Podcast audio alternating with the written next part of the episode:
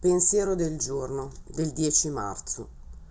Una volta vedevo il successo in termini di risultati esteriori e vantaggi materiali.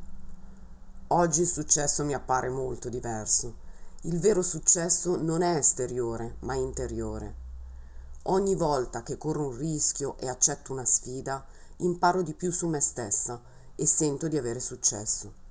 Affrontando me stessa, acquisisco sempre più consapevolezza e accettazione sia delle mie forze sia delle mie debolezze. Questa consapevolezza porta ad essere compassionevoli.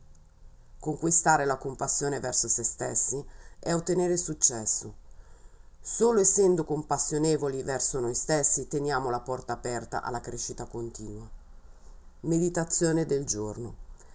Poiché capisco che essere compassionevole verso me stessa è imprescindibile per continuare a crescere, prego di essere capace di parlare a me stessa dolcemente invece di rifiutarmi.